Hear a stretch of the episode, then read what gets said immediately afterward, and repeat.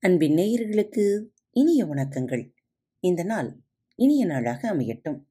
இன்று பிறந்த நாள் மற்றும் திருமண நாள் விழாவை கொண்டாடும் உங்கள் அனைவருக்கும் இனிய வாழ்த்துக்களை கூறிக்கொள்கிறேன் இன்று தென்கட்சி கோ. சுவாமிநாதன் அவர்களின் எழுத்து வடிவில் இன்று ஒரு தகவல். பதவியும் பண்பும். என் கூட படித்த ஒருத்தர் ஒரு நாள் ரொம்ப கவலையோடு வந்தார். என்ன விஷயம்னு விசாரித்தேன் அவர் சொன்னார் சின்ன வயசுலே நம்ம கூட படித்த ஒருத்தன் இப்போ ஒரு பெரிய பதவியில் இருக்கிறான். சும்மா அவனை பார்த்து வாழ்த்து சொல்லிட்டு வரலாம்னு போனேன். அவன் சரியா முகம் கொடுத்து கூட பேசல. ஏதோ ஒரு அற்ப புழுவை பார்க்கிற மாதிரி என்னை பார்த்தான். நான் போட்டிருக்கிற இந்த சாதாரண சட்டை கூட அவனுடைய கௌரவத்துக்கு இடைஞ்சல்ங்கிறது மாதிரி என்கிட்ட பழகினான். அதுதான் மனசு. ஒரு மாதிரி ஆயிடுச்சு. உங்ககிட்ட வந்தேன் அப்படின்னார். கவலைப்படாதீங்க. இன்னைக்கு பல பேர் அப்படித்தான் ஆயிடுறாங்க. பதவி பெருக பெருக பண்பு குறைஞ்சிடுது. இடம் உயர உயர இதயம் குறுகி போயிடுது.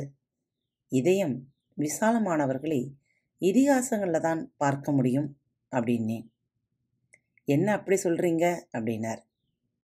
ஆமாங்கன்னு சொல்லி அவரை உட்கார வச்சு குசேலர் கண்ணனை பார்க்க போன கதையை சொன்னேன்.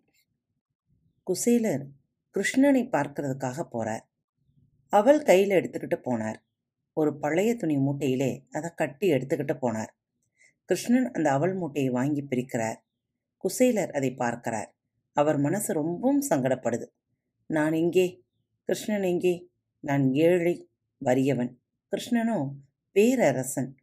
இறைவன். என்னோட அழுக்கான துணியை அவர் கையாலே தொடலாமா? இப்படியெல்லாம் நினைக்கிறார்.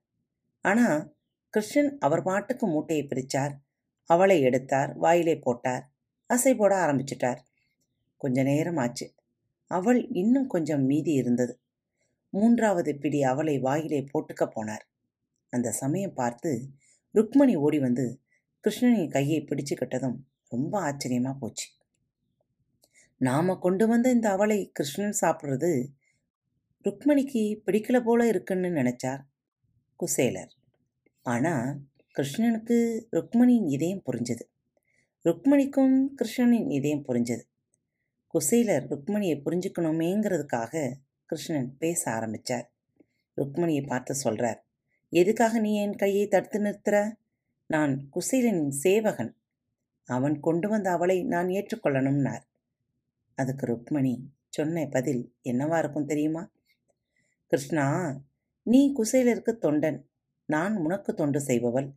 அந்த உரிமை காரணமாக எனக்கு இந்த அவளில் பங்கு வேண்டாமா? எனக்குள்ள பங்கை நான் கேட்கிறேன். இதுதான் ருக்மணியின் பதில். ஆன்மீக எண்ணங்களிலெல்லாம் எந்த அளவுக்கு விசாலத்தன்மை வாய்ந்தவை? அப்படிங்கிறதை நாம புரிஞ்சுக்கிறதுக்காக சான்றோர்கள் இந்த சம்பவத்தை எடுத்து சொல்லியிருக்கிறாங்க. பதவி உயரும் போது பண்பும் உயரணும். பழைய நட்புகளை மறந்துடப்படாது.